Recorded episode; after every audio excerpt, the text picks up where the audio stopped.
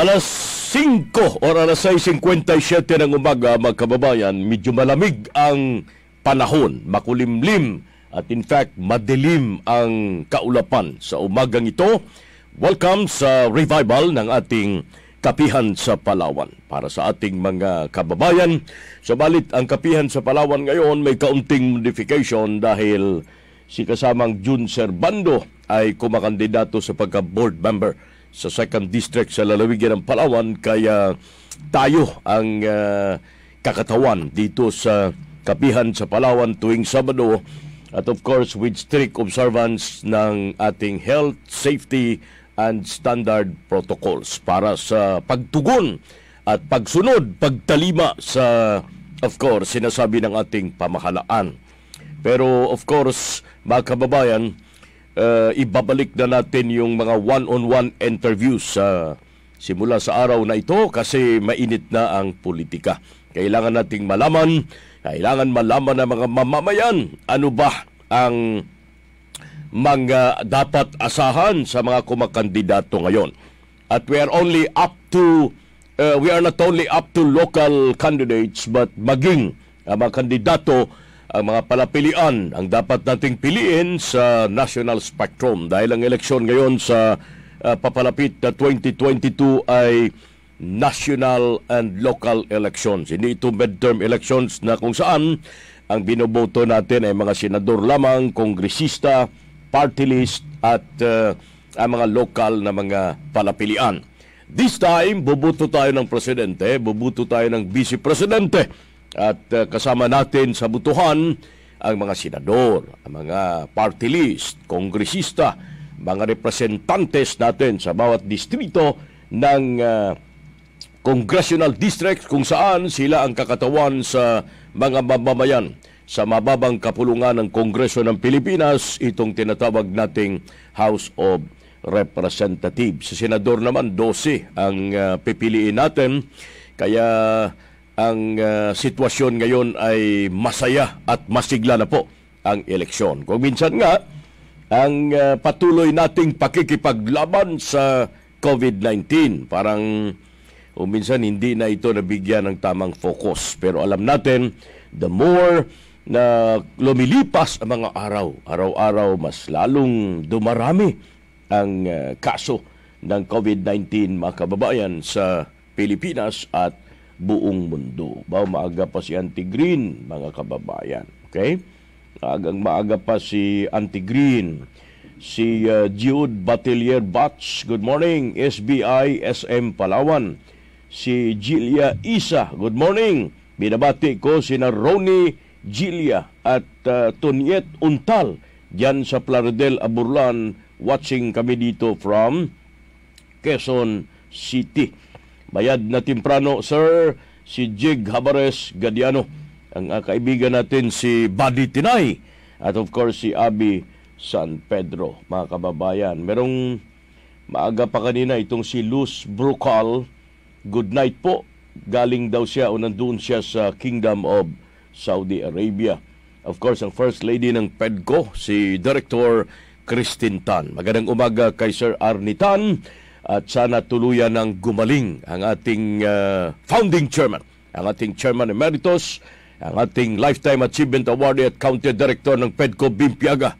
At sa lahat ng mga PEDCO natin, para kay Big Brother, former board member Tutu Panoy Baruma. At sa kay Doktora Baruma at sa buong pamilya Baruma at sa lahat ng mga kapedko natin sa buong lalawigan ng Palawan. Hmm. Mga kababayan, si uh, Sir Buddy Tinay, si In- Auntie Green, maaga pa si Auntie Green, uh, si Paring Elmer Silio Sita, mga kababayan, si Alexis Kaimo, mm, good day sir, good day rin, si Arbin Falcon. Mga kababayan, sa umagang ito, eksakto mga alas 7.30 dahil na-set natin ang schedule, sa revival ng kapihan sa Palawan, ang pinakaunang magiging bisita natin ay ang ating kongresista, ang ating boses sa ikatlong distrito ng Palawan sa Congress of the Philippines. Si Attorney Hill Kabarangay Acosta Jr. siya magiging uh, guest natin mamayang konti dito sa ating palatuntunan kapihan sa Palawan. At ang ating kapihan sa Palawan ay malakas tayong napapakinggan. Maging dyan sa napakalaking bayan ng Aburlan kasi ang sakop ng 3rd District ay Puerto Princesa City at bayan ng Aburlan. Malakas tayo napapakinggan dyan. In fact, may taga-Aburlan na na binabati ngayong umaga. Sa lahat ng mga himpilan ng RMN na nakakalat sa buong lalawigan ng Palawan na mas lalong pinapalakas ngayon ang puwersa mga kababayan. Dahil sa dalawang AM stations natin dyan sa Nara at sa Rojas, sa pangunguna ni Benny Ampo at ni Ryan Amaro. Meron tayong Power FM Music Station, The Sound of Nara Palawan dyan sa area po ng uh, Nara mismo with uh, JR uh, Mamugay ang ating uh, uh, ano dyan, in charge dyan sa area po ng Nara, mga kababayan. Ang Tigrin, ha? Magkapi ka na ang Tigrin! Gamit pa rin ang Filta Pure Water Refilling Station mula kay Ma'am Heidi Dison kasama si Kuya Ruel Kamba. At of course, sa kay BFF mo, kay Ate Dang, mga kababayan, at sa lahat ng mga kaibigan natin sa Puerto Princesa, partikular sa buong lalawigan ng Palawan. Kasama na dyan ang Puerto Princesa ngayon at Aburlan. Mayad gatimprano, 66 ka mga barangay sa lungsod ng Puerto Princesa. Kasama na dyan ang bayan ng Aburlan. Kamusta ng kaibigan natin dyan si board member Al Rama? Si Arnel Ortega. Tinitingnan ko kung uh, ba si dating konsihal Arnel Ortega. Kasi ang COMELEC, naintindihan natin na hindi pa sila nag-release ng uh, actual and total number of candidates sa paiba-ibang mga posisyon sa Puerto Princesa at Palawan dahil inihintay pa ang substitution sa November 15. Marami kasi mga kandidato ang chances are mas lie down. Ang ibang kandidato ay palit sa ibang mga kandidato, mga kababayan si Ma'am Wilma Robertson. Blessed day, sir. Happy watching. Uh, Kapalawenyos, Amlig always. God uh, guide us always. Salamat. Ma'am uh, Wilma Robertson, Bianca Ramos, Coffee with Hot Pandisal habang nakikinig po sa inyo. God bless. Wow, sana all may coffee. Okay? Si Inday Ems. Kamusta lang diyan kay uh, Nanay Gloria Ubas. Magandang umaga. Of course, magpakatatag tayo at we will continue to praise the name of the Lord para tulungan tayo at magkakaroon tayo ng tamang guidance mga kababayan. Ang tamang oras ng Public Agenda Program, 5 minutos or ng Kapihan sa Palawan. Hmm, nagkakalito tayo. Uh, kapihan sa Palawan is 5 minutes past the hour of 5 or 7 in the morning. Alas 7, 5 na po. Nako, magdala kayo ng pananggalan sa ulan. Mayad ga temprano, sa buong lalawigan ng Palawan sa interiorang probinsya ng Palawan kasama ang mga world-class destination dyan sa area ng Calamyanes. Sa ilalim pa rin ang patuloy na administrasyon, arangkadang administrasyon, mamayagpag na administrasyon ng ating kagalang-galang na gobernador sa lalawigan ng Palawan, Jose Chavez Alvarez. Lahat ng mga provincial officials kasama na dyan of course, ang lahat na makinatawan sa gobyerno provincial maging sa mga local na LGUs natin. Puerto Princesa, Makabayanan, Kabarangayan, kasama na of course ang pagbati natin sa lahat ng mga barangay officials. Si Governor Jose Chavez Alvarez graduating sa pagkagobernador sa ikatlong termino sa noon time of June 30, 2022. Pero sa ngayon, kandidato siya bilang kongresista sa ikalawang distrito sa lalawigan ng Palawan. Alam mo, dito natin malalaman sa program na ito sa Kapihan sa Palawan, dito tayo makaarangka ng mahaba-habang oras para mapag-usapan kasama ang mga kumakandidato. Ano ba ang mga hangarin nila? Lalong-lalo na sa mga bagong kandidato. Ano bang plano nila sa buhay? sa mga bagong kandidato. At sa mga incumbents, tatanungin natin sila ano na bang nagawa nila para sa kaayadan sa makasimanwa natin dito sa Puerto Princesa at lalawigan ng Palawan. Si Manang Lalaine Alihano, magandang uh, umaga, mayong aga. Sa lahat ng mga Ilonggo, tanan nga mga Ilonggo, Ilongga mayong aga. Sa mga Bisaya, maing buntag. Buenas dias naman sa lahat ng mga peninsulares at Ohio gozaimasu sa lahat ng mga Hapon. Lalo na sa mga kaibigan natin dyan sa Tokyo at Okayama, Japan. Wow, si Bianca Ramos taga-coffee at may hot pandesal. Sana all may kape at may hot pandesal. Mga kababayan, alas 7.08 na po ng uh, umaga sa Kapihan sa Palawan. Isa pang kanta kasi hanggang ngayon, damang-dama na natin, naaamoy na natin ang tinatawag na vertud ng Kapaskuhan. Ang simoy ng hangin, iba na. Pero grabe ngayon kasi dahil tumataas ang COVID-19, eh, kapi po tayo. Sige, Sir Buddy, salamat. Ha? Eh, mararamdaman na natin talaga dahil mga Pilipino tayo. Kahit anuman kasalimuot ng buhay, may pandemya man o wala, ang uh, pass-on tradition, ang isinalin sa ating paniniwala at tradisyon, mga kababayan, ay of course, tinatalima pa rin natin. Lalong-lalo na ang kapaskuhan. Hindi ba, Engineer Erwin Loreno? Pag Pasko, Pasko talaga. Mahirap man o mahiyahay man ang buhay, pag Pasko talaga, mararamdaman mo ang bertud ng kapaskuhan. Live din sa Palawan Vanguard Online News Agency at lahat ng mga uh, social media networks ang ating program Kapihan sa Palawan. Kasama natin dyan ang Spotify, ang Twitter, ang YouTube at of course ang Facebook platform mga kababayan. Magandang umaga ulit sa inyong lahat, sa mga nakikinig at nanonood sa atin, mga Filipino, mga kababayan natin sa Palawan, sa Pilipinas at sa buong mundo. Narito pong handog ng kapihan sa Palawan habang inihintay natin mamayang konti na dumating ang ating bisita ngayong umaga. Marami pala nag-aabang ha, sa kay uh, Attorney Hill Kabarangay Acosta Jr., ang ating incumbent uh, congressman sa 3rd District sa lalawigan ng Palawan. Adam Hamandri Flores from Iloilo is also watching our show. And of course, si Sir Richard Mariveles so that ang Palawan Vanguard ay ngayon ma-air niya ito live mamayang konti rin sa ating social media connection. Sa RMN Facebook page at sa YouTube ay matutunghayan din po ang interview na ito. Si Jo Marichan sa pinakapopular na kanta sa Kapaskuhan.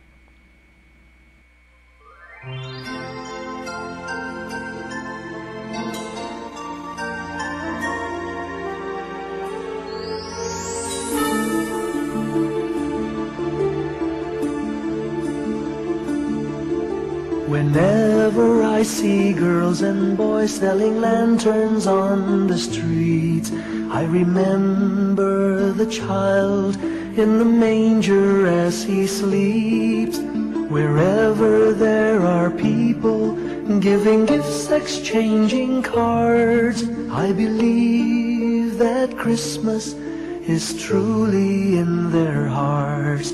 Let's light our Christmas trees for a bright tomorrow where nations are at peace and all are one in God. Let's sing Merry Christmas and a happy holiday. This season May we never forget the love we have for Jesus let him be the one to guide us as another new year starts.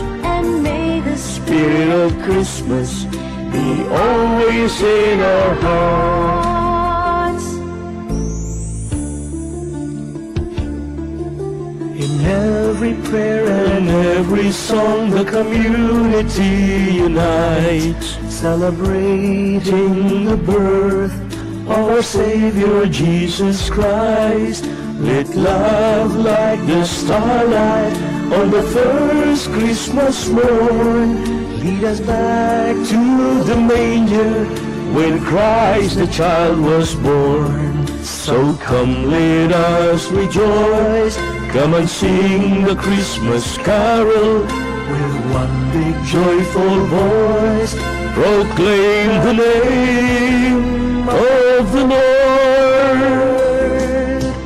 Merry Christmas and a happy holiday. This season may we never forget the love we have for Jesus. Let him be the one to guide us. As another New Year starts, and may the spirit of Christmas be always in our hearts. Let's sing Merry Christmas and a happy holiday. This season may we never forget. The love we have for Jesus Let him be the one to guide us. as another New Year starts. And may the Spirit of Christmas be always in our hearts.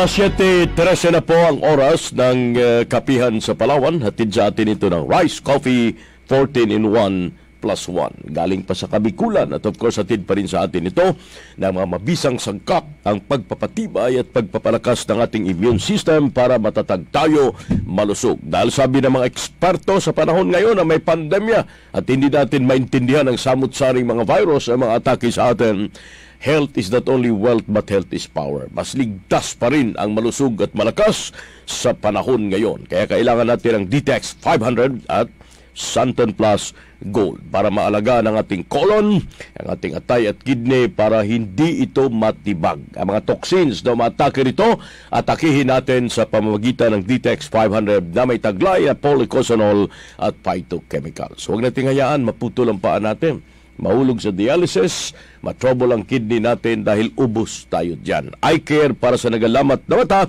at Santon Vitamin C sa pinaigting na vitamin C requirements. Kasama natin ang BioPlus Herbal Capsule. Ang BioPlus Herbal Capsule ay sadyang ginawa sa modernong panahon para matulungan tayo na malabanan ang lahat ng modernong sakit na maakyat sa atin bunga ng modernong lifestyle. Asthma, arthritis, gouty arthritis, diabetes, pamamaga ng atay. Kasama na dyan ang hindi pagtunaw sa pagkain dahil mahina na po ang galaw ng ating metabolismo. Ang uh, itong tinatawag nating BioPlus Herbal Capsule. Huwag nating kalimutan ha.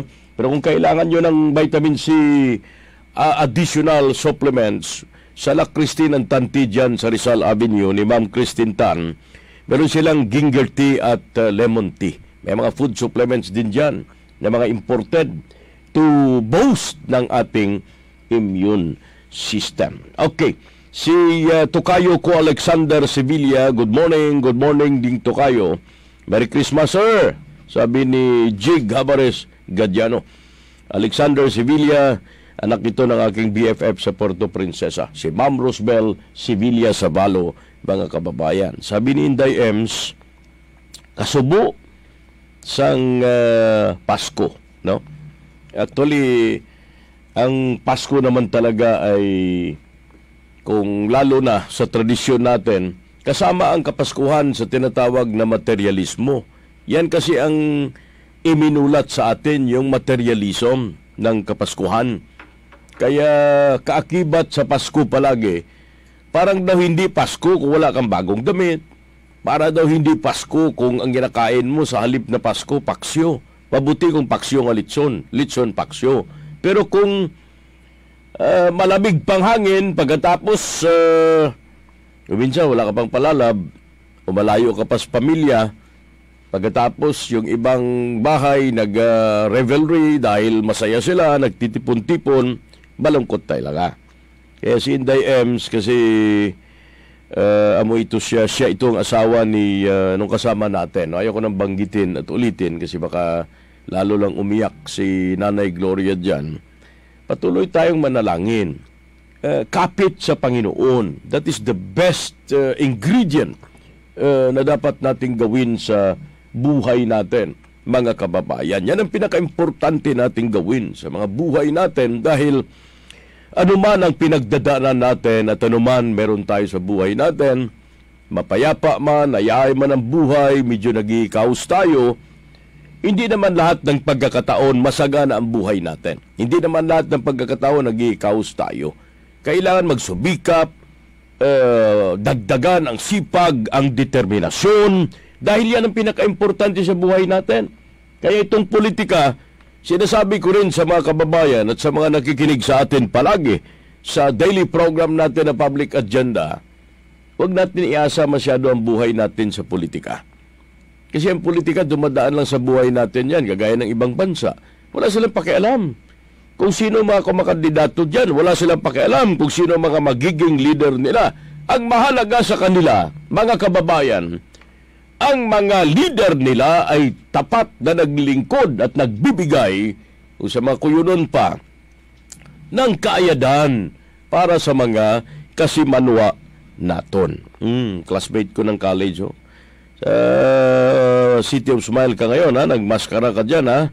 Si uh, Dodot Barrera Yapuico. Si Rodrigo Barrera Yapuico. Pero walang maskara festival, eh. Walang ang dinagyang, wala ang sinulog. Kasi, alam mo naman, mahirap at pahirapan ang kalagayan natin ngayon.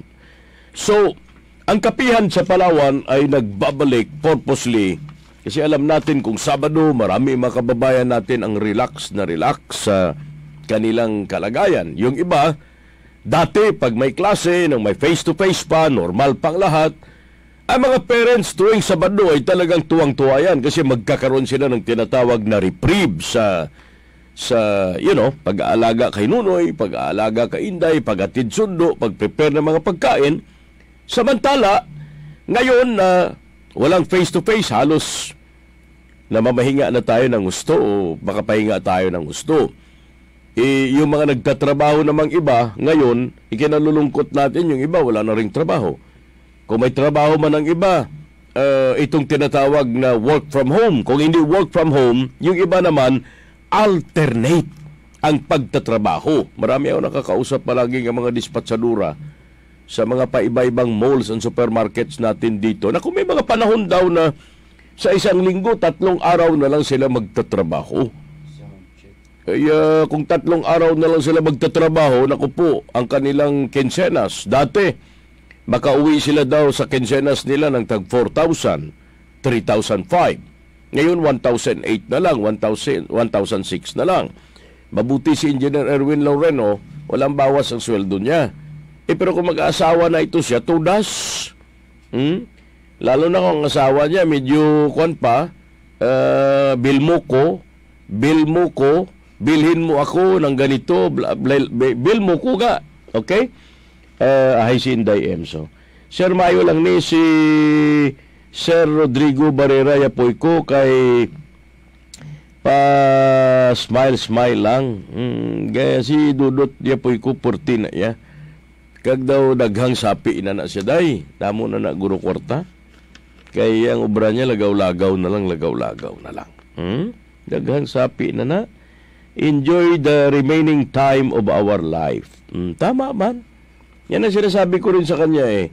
Ina-advise ko yan siya dot palagi na uh, lahat tayo sa mundong ito ay may tinatawag na appointed time idumating ng appointed time ng mga kasamahan natin, kaibigan, malalapit sa buhay natin, mga, yung iba kahit hindi pa nga natin kilala, pero kilalang mga tao sa buong mundo at sa Pilipinas, ipagdasal natin.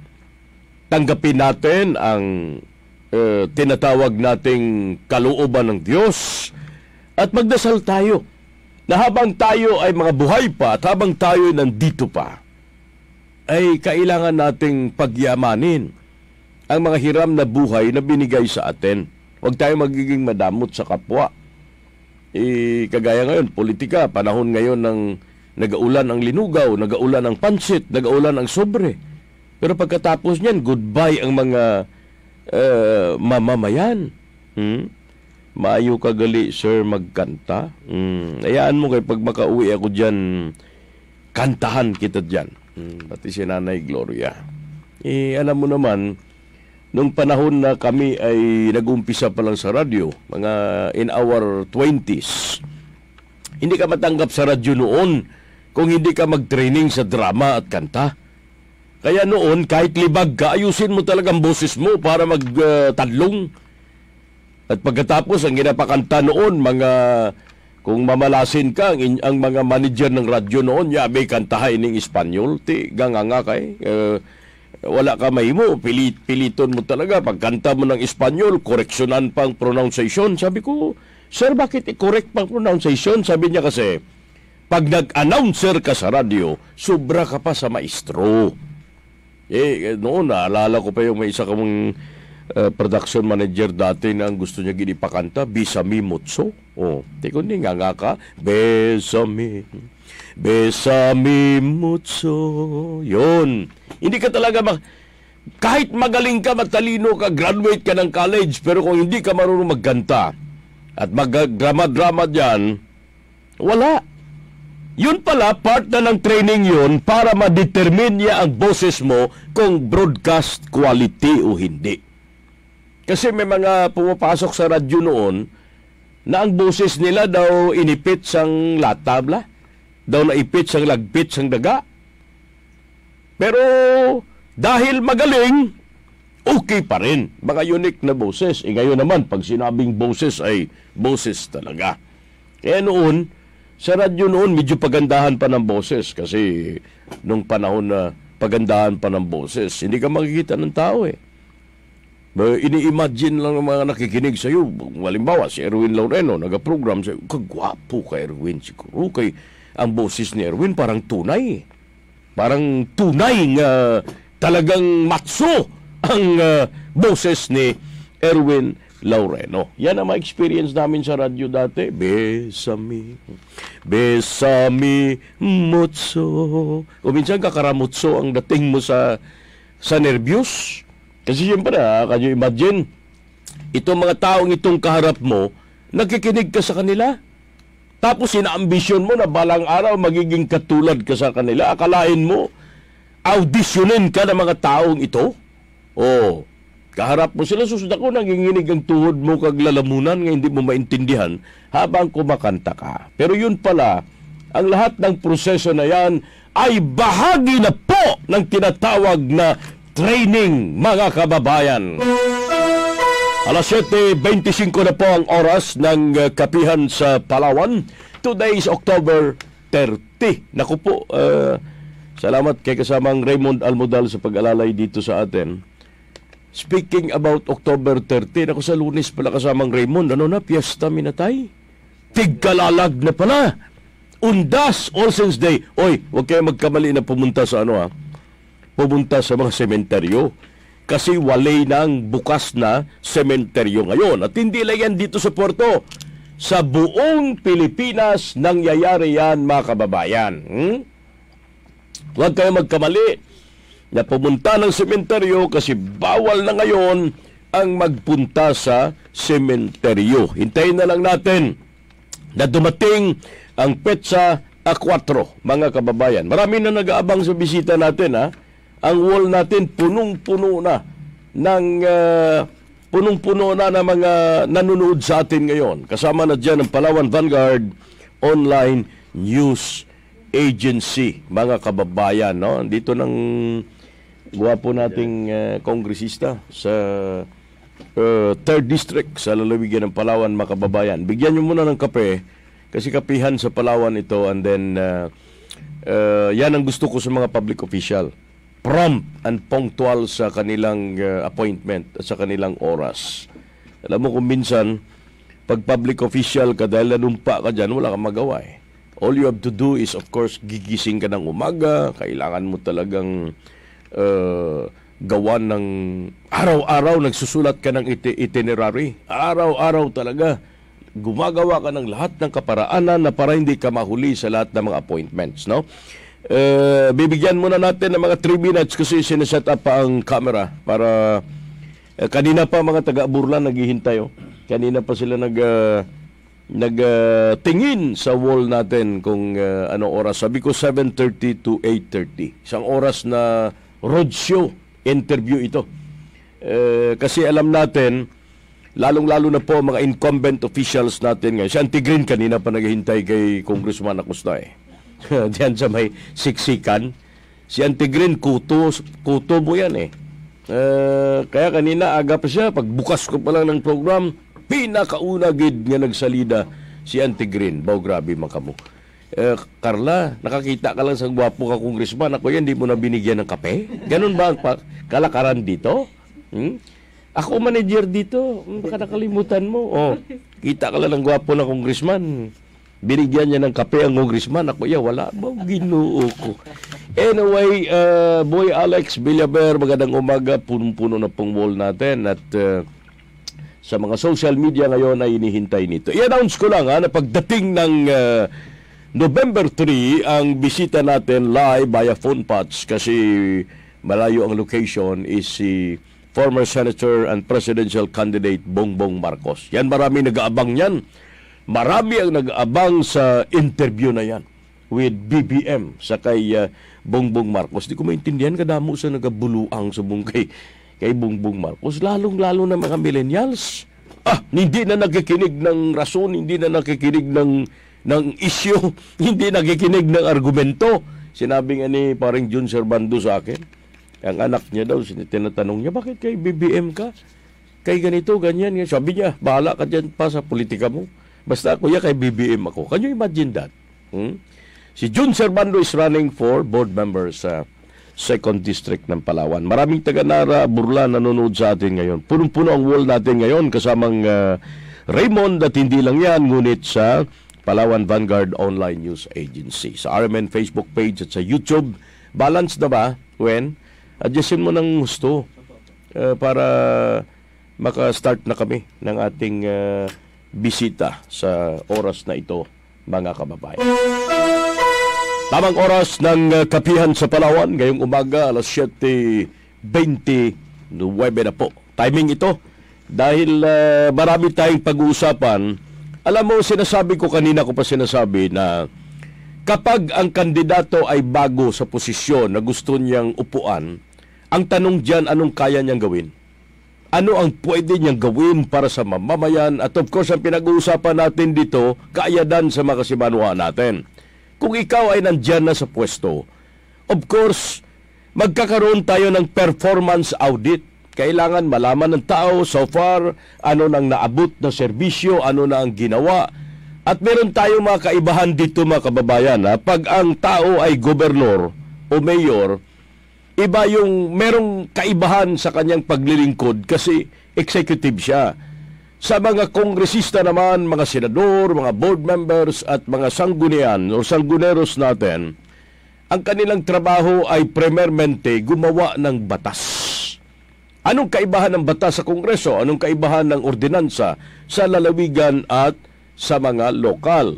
Sa lalawigan at sa mga local sanggunians, yan ay mga policy directions.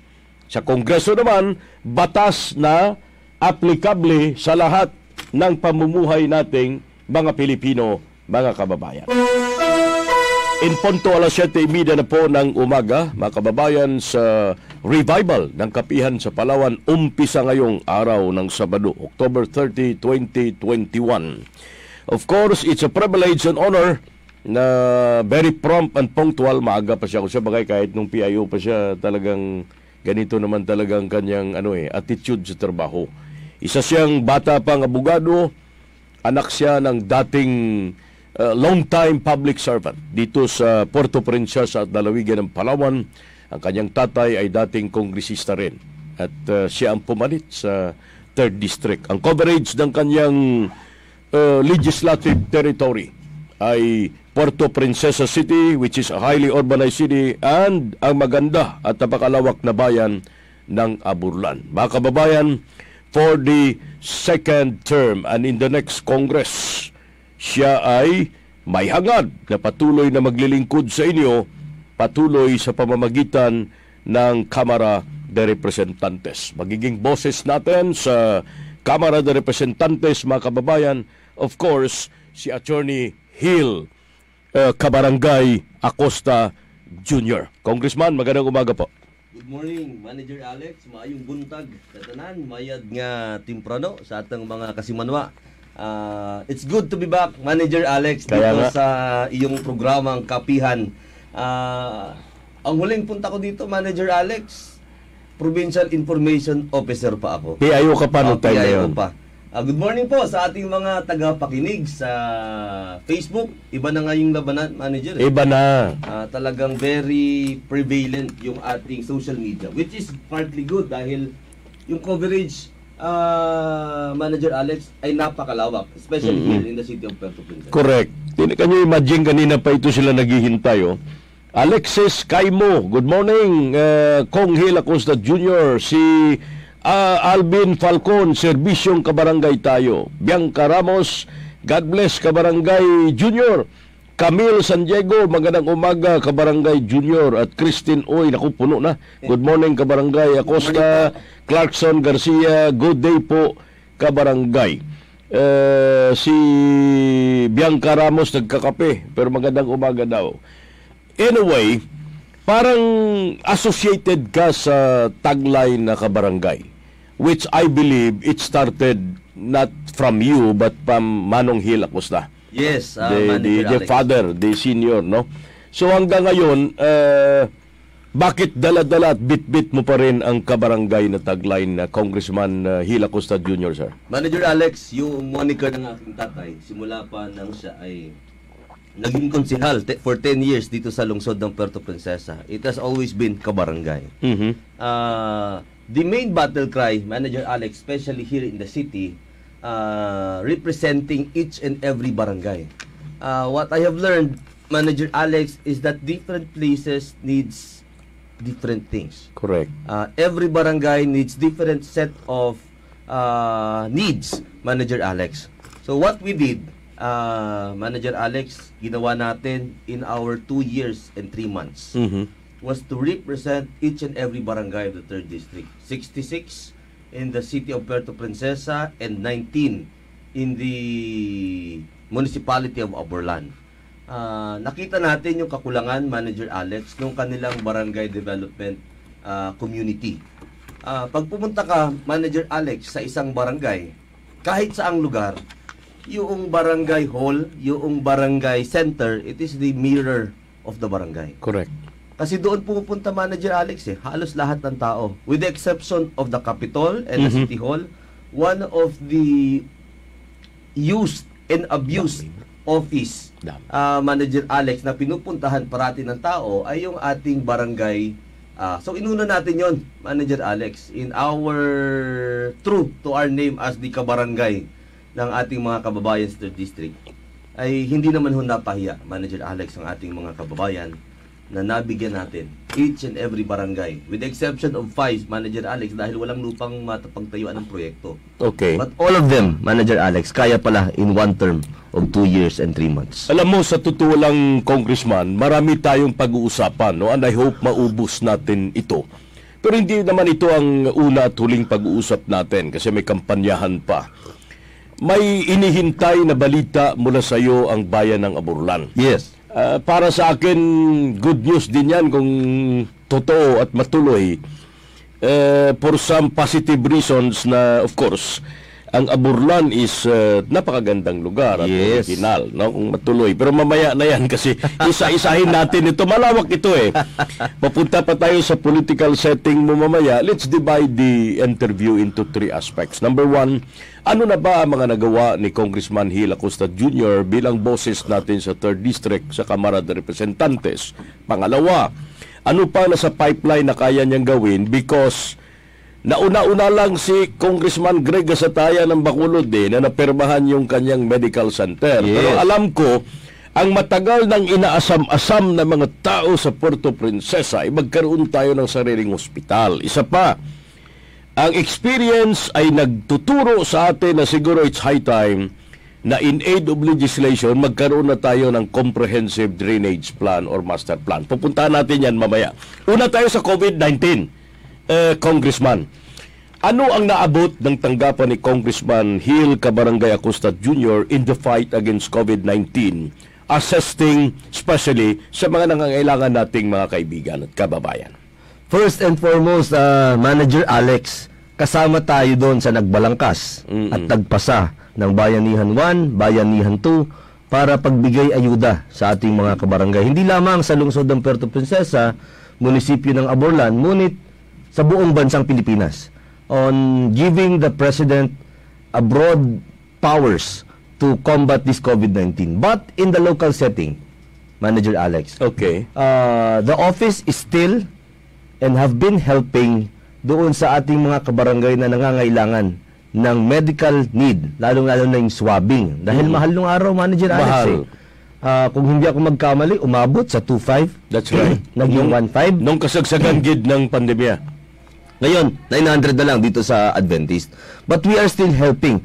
Lalong-lalo na Manager Alex yung mga ah, mga kababayan natin na stranded sa ibang lugar ay nag-a-assist tayo, Manager Alex. Second is yung ating pag-iikot sa mga laylayan ng ating lipunan ng mga lugar dito sa lungsod ng Puerto Princesa, lalong-lalo na dito sa rural areas at kahit dito sa urban areas, Manag- Manager Alex, na kahit papaano ay maibsan ang kanilang kahirapan. Dapat ikutin, Manager Alex eh. Napakalawak ng lungsod ng Puerto Princesa at bayan ng Aburlan. Minsan, tayo mga taga-Puerto, ang nakikita lang natin ay yung highway. Oho. Doon tayo nad- nadaan, Manager yan. Alex eh. But Puerto Princesa as the second largest city next to Davao, Mhm. napakalaki ho. Maraming communities na papasok sa loob that dapat natin ding maabot. Hindi lamang yun na sa highway. Marami man ako nakitang ano eh, marami ako nakitang meron kang larawan.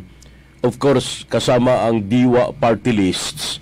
At marami ka na mga arterial roads ata na napakongkreto, Yes. Congressman uh, Kabarangay Acosta Jr. Yes, Manager Alex, dahil yan pa- parte. Ah, although maliit na chunk, Manager Alex, ng, ng pondo na galing sa Kongreso, ang napunta doon sa mga city roads, barangay roads. The main bulk kasi, Manager Alex, lalong-lalo na ngayon, ay yung highway. Nandyan ang jurisdiction ng DPWH. Okay. But tayo ay hindi natutulog sa trabaho sa pagrepresenta na kailangan ito ng 3rd District dahil lalong-lalo na ngayon, Manager Alex, kulang eh. Ah, being a tourism province, tourism town, wala tayo ngayon. So we have to, ah, sabi nga nila, we cannot put our eggs in one basket. Correct. So dapat manager, uh, we're thinking of the future, it's tourism and agriculture. Uh, working side by side dito sa 3rd District. Pero ang isa sa mga gusto ko lang i-confirm kasi wala man akong hinawakang record as to this particular socio-economic development program. Isa ang tanggapan mo na tumulong para ma-insured ang mga barangay tanods natin. Isa rin ang tanggapan ni Congressman Hill Kabarangay Acosta Jr. na magkaroon man lang ng insurance ang mga health workers which ang mga taong ito lalo na in the fight against COVID-19 are considered to be as our frontliners. Yes, yes. Eh, ano ang lawak ng naabot nito mga insurances for barangay tanods and health workers natin, Congressman? Manager Alex, doon sa pag-ikot natin, nauna yung ating mga barangay tanon because in the barangay level, itong mga tanod natin, Manager Alex, sometimes 24-7 ang trabaho. Mga madaling araw nag-iikot. Okay. Napakahirap ng kanilang trabaho at ang kanilang natatanggap ay honorarium lamang, ah, Manager Alex. Kapag inabot, kung sa kuyunan pa, pag inabot ng kanas-kanas, Correct. magkadisgrasahan, Manager Alex. Tama. Walang kalaban-laban yung mga tanod natin. So, ang ginawa natin ay kunan sila out of our own ah, pockets, ah, Manager Alex, dahil kung iasa ko sa gobyerno, matagal eh. Mm-mm. Ah, so Matagal. ito, nauna yung lahat ng tanod natin, Manager Alex, dito sa lungsod ng Puerto Princesa at sa bayan ng Abulan. This is the third year kung hindi ako magkamali. Ngayon, especially nung pandemic, Manager Alex, meron tayong mga tinatawag na frontliners, yung ating mga doktor, yung ating mga nurses. But when it comes to the barangay, yung frontliner doon, Manager Alex, yung BHW eh. Sila yung nangangalaga, sila yung umiikot. So, naisipan din natin, nabigyan lahat. 66 barangays in Puerto, 19 in uh, Municipality of Aburlan. Ang Para dami- kahit ang paano meron nun. silang protection. Ang dami ng bilang noon, pati health workers Yes, natin. yes. Actually, matagal na eh. In fact, maraming mga officials ang matagal na talagang gusto nilang ihirit ang programa na yan kasi nasa front line of defense na, lalo na may COVID, papagkatapos pag madisgrasya, kung sa kuyo nun, paara gid benepisyo ang pamilya. Wala gid may makuha ang pamilya. Now, Congressman, we go to a bigger scale ng pagiging kongresista mo. Ayaw ko nang banggitin kung sino nangako, pero alam ko dahil may folder ako na may nangako noon, tuwing kampanya, magpatayo kami ng ospital para sa Puerto Princesa. Sa kaluwis ang ginoo hanggang ngayon, ni amoy ng haligi ng ospital, wala. may narinig pa ako nagsabing, gagawa ako ng skyway. Isabi ng mga Bisaya, naa ang sky. Sabi naman ng mga kuyunon, ara way. Naa sky, pero ara way. But anyway, ayoko nang banggitin. I think Congressman Hill Acosta Jr., tatay mo nung na-interview ko si Manong Hill dito. Yes, yes. Sabi niya sa akin with the same program, si pinasa niya na ang batas para magkaroon tayo ng West Philippines Medical Center. Kaya lang ang Kongreso, alam din natin, ang mga kababayan natin ang proseso, at pag nalagpasan ng isang Kongreso, kailangan i-refile mo ang batas. I-refile, yes. Okay.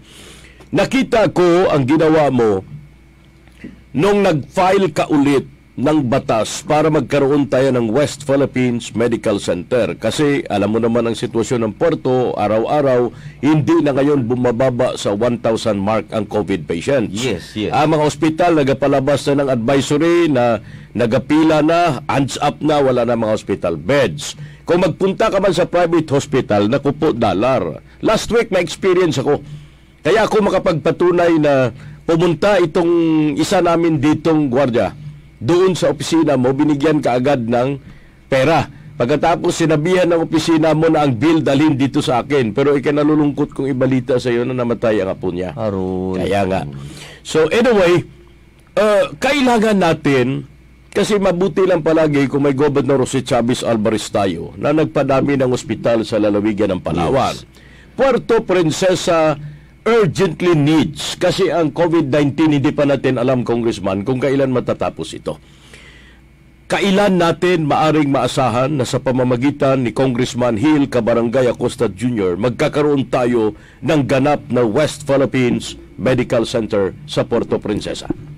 Manager Alex, ah, ito ay pangarap hindi lamang ngayon, kung hindi doon sa mga past six years That's right. Na magkaroon ng malaking hospital, a level 3 hospital, kung saan bata, matanda, mayaman, mahirap, ay pupuntahan, Manager Alex. Dahil tayo lahat dito sa lungsod ng Puerto Princesa at sa bayan ng Aburlan, Manager Alex, lahat tayo pa nak- nakapagsakit ng medyo ng mga medyo malala. Lahat tayo diretsong Manila. Oo. Manager Alex, walang choice. Correct. Kidney, heart. Yes. Brain. Correct. Uh, angioplasty. Oo. Lahat tayo, we have to go to Manila. Yung mayaman, Manager Alex, okay, dahil may Kaya. bahay siguro. Mhm. Pero yung ating mga kababayan, hindi lamang taga Puerto ha, not only in the district which I serve as the representative manager Alex, but also yung mga karatig na mga bayan, kailangan nilang mamasahe. Mhm. So, tinapos na ng gobernador yung sa labas. Maliliit na hospital, level 1 hospitals, 15 of them. Pero the general plan from 6 years ago, Manager Alex, is to have a big hospital here in the city of Puerto Princesa. We have our provincial hospital, hospital ng Palawan, pero hindi na kaya ng capacity. Hindi kaya talaga. Yes. Nagpasa yung dating kongresista Hil Acosta. Yung mas gwapo lang sa akin ng konti, manager Alex ng malaking ospital para sa lungsod. Problema, siya ho ay inabutan ng karamdaman. Mhm. Nagka-stroke manager Alex at hindi na naipasa. Nung aking time, naipasa natin. In fact, manager Alex, pasado na sa committee level ng Committee on Health. May konting pagbabago lang. Okay. Ang tanong kasi, manager Alex, ano yung gagawin kay Hospital ng Palawan? Mhm. Kasi DOH run hospital din. So what we did, Manager Alex, is to have a compromise with the Department of Health. Sabi ko, sige, yung ospital ng Palawan i-adapt ko as a ah, hindi sa main eh. Kasi ang balak natin, Manager Alex, ang ating main ay nasa Irwan. Ah, 300 bed hospital kasama na yung training hospital ng medical school ng Palawan State University. Ngayon, Manager Alex, pagbalik ko sa Kongreso this November, tatalakayin na sa Committee on Appropriations. Pipilitin ko, Manager Alex, kasama natin, mga taga-city, mga taga-province, na maipasa siya this 18th Congress para ma-elevate papunta sa Senado. Ibig sabihin, hindi na kailangan hintayin ang kasunod na kongreso. Pag napasa ito sa plenaryo ng House of Representatives, didiretso sa Senado kaagad. Hindi na, Manager Hindi Alex. na. Diretso na sa Senado. O kahit hindi ko nang antayin eh, na Oo. mapasa dahil papunta yung ating Senador Bongo dito, which is ah, nagsisilbi bilang Chairman on Committee on Health sa Senate side. That's right. Pakiusapan ko na agad, Manager Alex, na magpasa siya ng parallel bill para pagdating ang galing sa House, isa na lang, diretso na sa ating Pangulo. Dahil napakalaki, Manager Alex, ng pangangailangan. Ngayon, punuan. Puno. Puno. Pati private hospital na guns up. Tama. So, kailangan talaga natin, Manager Alex, regardless kung ano ang iyong socio-demographic, kailangan natin ng malaking hospital. Hindi lamang para sa distrito, bagkus para sa buong lalawigan ng Palawan. Kung sa bagay, ang magkagandahan dyan kung magkaroon tayo ng West Philippines Medical Center coupled with training center at na level 3 siya, maraming Yes. hospital beds at balang araw, baka pwede pa natin madugtugan ng kidney, heart, and lung centers ang taga-Aburlan mismo at maybe ang iba sa mga taga-lalawigan ng Palawan para sa kanilang kalusugan ay pwedeng ma-accommodate. That is 300 hospital beds is Yes, uh, yes. is so big para sa pangailangan natin. So, mga magkano ang igugol na budget ng Gobyerno Nasional Congressman uh, Hila Costa Jr. kabarangay sa proyektong ito? Ang usapan namin, Manager Alex, kasi kung sa normal na mga bagay-bagay lang, dapat mag-allocate ang national government ng pambili ng lupa. Mhm. Sabi ko, dito ho sa amin, sa lungsod ng Puerto Princesa, Damo. nakausap ko na ang gobernador na may lupa dito sa lungsod ng Puerto Princesa ang probinsya na magbigay. Okay. Donation ah, or use of rock manager Alex Oo. na ipagamit dahil hindi lang ito para sa mga taga Puerto, hindi lang ito para sa mga taga Aburlan, bagos para sa lahat Correct. dito sa May Irawan. Ah, dito sa Provincial Agricultural Center. Sabi ko, Malawak yan dyan? 5 to 10 hectares sir, kaya. Mhm. Ngayon, ah, nasa appropriations committee na. Ayan ang tinitignan natin. Tama ho yung sinasabi nyo, Manager Alex. One of the most na sakit ngayon yung kidney, Mm. ah, liver, doon sa renal ah, functions natin, Manager Alex. Tama so yan. patuloy, patuloy tayo dahil kukonti lang din yung ano eh, yung anong tawag nila diyan, ah, pagdadialysis. Isa 'yan sa umuubos ng oras sa opisina dahil napakaraming mga kabarangay na humihingi ng tulong. Hindi mura. Manager Alex, I think kung hindi ako magkamali, 5,000. Maubos ka per sesyon. Talaga, ay yung iba, three times a week, Manager Alex. So, dapat talagang merong malaki. Meron tayong malaking napupuntahan. Hindi lamang Manager Alex para sa ating mga kababayan, which is, pri- which is our primary concern. But, pagbalik ng turismo, Manager Alex, we have a big uh, government-controlled hospital dito sa lungsod ng Puerto Princesa. Dahil kung aasahan natin ang ospital ng Palawan, during the past years, nag, nag-improve naman, Manager Alex. Wala na yung pananaw ng ating mga kababayan, lalo na yung mga laking puerto na pag pumunta sa provincial, parang ayaw, hesitante. Oo. Kasi may may mark na ganoon. But ngayon, improving naman, pero hindi nakakasya, Manager Alex. Wala ka mang parking doon, Manager Alex, pag pumunta ka. Correct. Isa pa yan. So, dapat nasa labas ng syudad. It's either in Santa Lourdes or Irawan. Nagkataon lamang na mayroong lupang po pwedeng ipagamit ang gobyerno sa Irawan. So, we would be putting it up there sa Irawan. Malapit doon sa ginawang ah, trade market ng ating Mayor Lucido Bayron. Okay. Now, napakalaking bagay ito at alam mo, napakalaking pasalamat ng taga Puerto Princesa at Aburlan so with the province of Palawan dahil magiging landmark na proyekto ito. Now, aside from the Philippines or West Philippines Medical Center, bago ako lumipat sa ibang topic, kasing Aburlan may inihintay eh, nasasabihin ka, Ah, ano pa ang mga landmark legislation ang nagawa ni Congressman Hill Kabarangay Acosta Jr.? Second, ah, Manager Alex, ito ho malapit na maging maisabatas yung pagkakaroon ng main hatchery sa lalawigan ng Palawan. Okay. If you could imagine, Manager Alex, Palawan as an island, including Puerto Princesa, is one of the biggest supplier of isda, galunggong, etc., live fish sa buong bansa ng Pilipinas. Hindi lang Pilipinas, Manager Alex eh. Southeast Asia. Pero tayo, wala tayong hatchery na pwedeng pagkunan ng ating mga kabarangay. Meron tayo sa Santa Lucia, Mhm. pero walang budget coming from the BIFAR.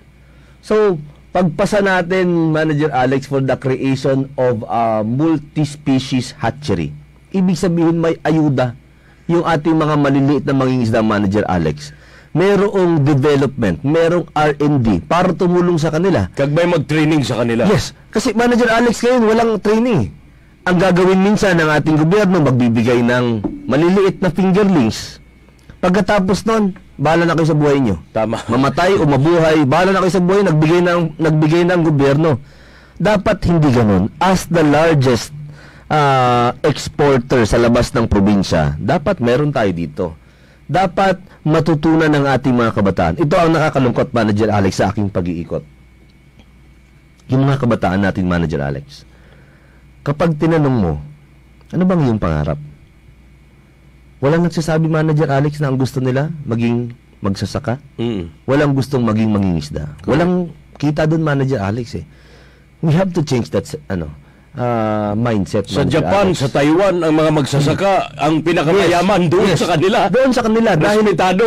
nandoon ang ano eh, nandoon ang ayuda ng gobyerno. Correct. Dito hindi eh. Ang pananaw sa aking pag-iikot, ang pananaw eh sabi nga nila, to free themselves from the bondage of the soil. Ibig sabihin pa, ang, ang pakiwarin nila, Manager Alex, ay nakagapo sila sa lupa. Mm-mm. Which is, dapat hindi. Dahil ang Palawan, napakalaki ng lupain. Largest province in That's the whole Philippines. Correct. We have to mechanize, number one, Manager Alex, in the agricultural setting in the land. But we also have to have a mariculture dito sa ating lalawigan. At Siyempre, hindi naman ho tayo papayag na dapat dito sa lungsod ng Puerto Princesa. Dahil ito ang ano, economic power hub ng lalawigan ng Palawan. Okay. So, nakaset up na yan, Manager Alex. Saglit lang, Congressman, ha? Magigup ka muna ng kape kasi baka ito mga taong ito baka hindi magbuto sa iyo kung hindi ko banggitin. Eh, sabi ni Edna Michelle Vista, Tatak, Kabarangay.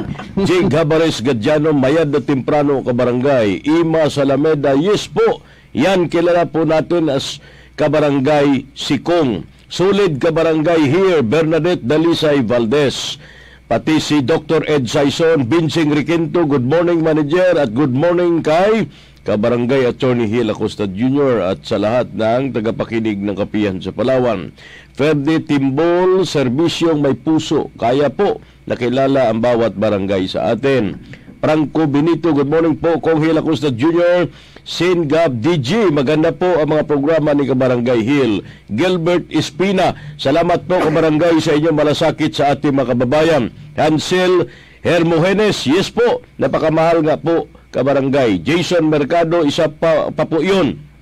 Kabarangay Hill, sobrang laking tulong po uh, noon sa mga nangangailangan. JB uh, Santa Fe, very good job. Kabarangay papunta na ta- sa tama na budget at ginagamit ang pagpapaganda ng 3rd District. Jennifer San Antonio, may improvement po talaga. Kitang-kita namin dahil kay Kabarangay Hill Acosta Idna, Michelle Vista, uh, of course si uh, Bianca Ramos, Lovely Aconia, uh, Mag Magi Lacanilaw, RL Xavier Perez Abilan Roman, uh, pati si Mami Lucy Di Maala ng Nara, Romeo morning, Nina. Perez uh, Prometheus, Roy, mamaya na ito ang iba, grabe karami Raymond. Dahil hindi ko karapal sang hindi ko maintindihan ano bang ang bakit dumami. Ano ba ito sa program natin o sa itsura ng congressman natin? Tamang oras ng public uh, o ng kapihan sa Palawan alas 7.57. No? Sa oras na ito, Binos Buenavesta, Adre Bindua, Sheila Tabalno, Ryan Cruz, ang dami nila oh. Mamaya na, ang iba. Okay? Congressman Hill, uh, naghihintay sa atin ngayon ang bayan ng Aborlan. Yes. At kung matuloy, isa ako sa, siguro kahit maliit lang na porsyon, makinabang din ako doon. anyway, uh, may nasagap akong balita, kagaya ng mga nangyayari sa ibang lugar sa lalawigan ng Palawan, na napakahirap dahil ang mga magsasaka natin, ang mga tumandok doon ay they have to contend with the laws governing timberlands. Yes. Ngayon, meron kang panukalang batas na hindi ko alam kung aprobado na ito, pero makinabang ang lahat dito kung sakali. Ang Aburland Timberland ay isa na raw alienable and disposable. Totoo ba yan, Congressman uh, Hill, Kabarangay Acosta Jr.?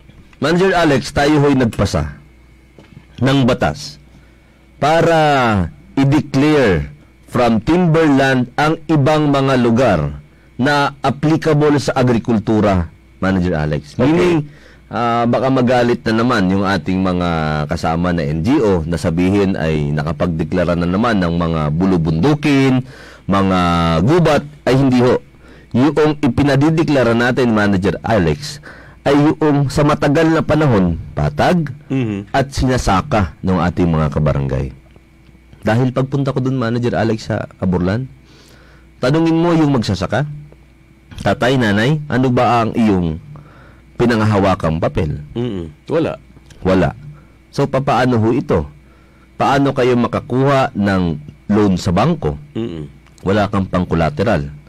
Ano ang pinanghahawakan doon sa pinagsasakahan? Wala. So, ang ginawa natin, Manager Alex, tayo ho'y nagpasa na ideklara ang mga portions ng lupa na applicable sa agrikultura para magkaroon ng papel at pagmamayari ang ating mga kababayan. Not only in Aborlan, but yung mga tagalabas na kahit papano'y may sakahin. Dahil kung pumunta ka ng Aborlan, Manager Alex, iilang pamilya lamang ang may-ari ng mga vast tract of land. Tama yan. Yung ating mga magsasaka, ang kanilang lupa, 300 square meter, 500 square meter, hindi nila pagmamay-ari. Ah, pero, ang minake sure natin, Manager Alex, ay dapat, kapag nangyari ito, hindi po pwede na may papasok na iba na ang inaplayan ay 50, 100 hectares. Dahil there's no way for you to develop that kind Correct. of a big tract of land, Manager Alex. Dapat yung sa tamang kaya lang ng isang ordinaryong mamamayang palawenyo na kaya niyang i-develop at bumuhay ng kanyang pamilya. Ibig sabihin, Congressman, meron, meron palang qualifications itong batas na ito na Number one, hindi naman lahat ng timberland ay maubos to be declared as Oo. alienable and disposable. Definite- definite. Pangalawa, yung mga kinaugalian na na sinasaka ng mga kababayan natin na walang kasiguraduhan ang buhay nila kasi yung iba dyan siguro nangapo na yan, namatay na mga lulo nila.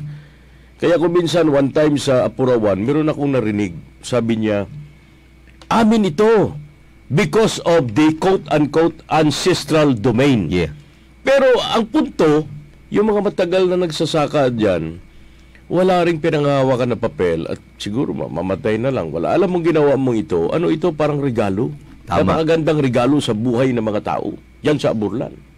So meron tayong qualification dito, Congressman. Yes, Manager Alex, ito ngayon ay nasa committee level na ng DNR dahil matagal ito nabinbin Manager Alex dahil Okay. walang budget ang DNR para sa magsukat. Yun ang mabigat Manager Alex eh.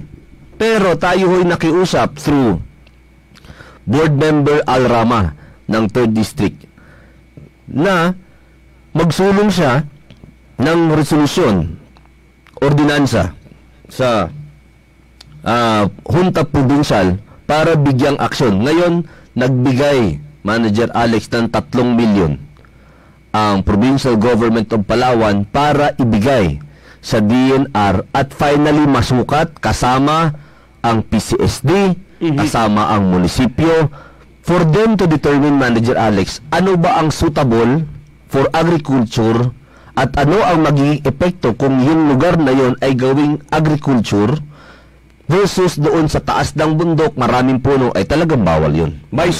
safety nets, kumbaga, Definitely, para definitely. hindi maabuso at walang mag-take advantage. Yes, yes. That's good. Okay. Now, Congressman, sa sitwasyon ngayon ng ah, panunungkulan mo bilang boses namin sa 3rd District, sinasabi ko namin kasi voter ako ngayon Dito ng ba? San Pedro. Ah, Uh, I am a registered voter since 2018 pa ng San Pedro. So ibig sabihin may pagkakataon na ako ngayong bumoto sa kandidato na gusto ko rin for uh, Puerto Princesa. Hmm? Uh, yan lang uh, bakit kailangan ibalik Itong tanong na ito, futuristic ito. Pero alam ko may kalaban ka eh. May kandidato. Ang kandidatong kalaban, in fairness, ay yung dating alkalde ng Puerto Princesa. Yes. Okay. Now, bakit kailangan ibalik ng mamamayan ng Puerto Princesa at Aburlan at patuloy kang manunungkulan bilang boses namin sa Kamara de Representantes? Ano pa ang gusto mong gawin at patunayan bilang wala namang question sa kapabilidad at sa kwalifikasyon mo dahil maliban sa abogado, eh bata ka pa. Yan ang advantage mo. You have all the energy and the prowess to do it in the House of Representatives. Attorney Hill Cabarangay Acosta Jr. Bakit kailangan ipagpatuloy mo ang paglilingkod bilang mambabatas representing the 3rd District of Palawan sa Kongreso? Manager Alex, meron pa tayong mga pangarap na hindi natupad. Ang sinasabi ko nga, ah, noong araw, kapag merong kalaban, nagbabatuhan ng putik. Sisirain ang kabilang partido. Pero ngayon, Manager Alex, bago na eh. Ang mga bagong politiko, Manager Alex, wala nang ganun. Yung ating hong katunggali, Uncle Edward, napakatagal na naging mayor. Mm. 22 years. Sabi nga ho natin, sa dami ng natulungan ni Uncle Ed, ay talagang hindi natin aabutin. Dahil 22 years. Si Congressman Cabarangay Hill Jr. ho, magkaiba ang mayor, magkaiba ang kongresista. Ang ating pangarap na hospital, wala pa, Manager Alex. Dahil ba sa pagkukulang ni Congressman Hill? Maaari. Pero napakalaking parte nung naging pandemya, Manager Alex. Hindi nakakilos ang buong bansa. Tayo ho sa ating panunungkulan na 2 years and 3 months, nagawa natin yung ating pangarap sa bawat barangay. But we have to elevate, Manager Alex. Ang sabi natin, ano ang pangarap ng lungsod ng Puerto Princesa at bayan ng Aborlan? Una, sa lungsod ng Puerto Princesa, yung problema ng ating drainage.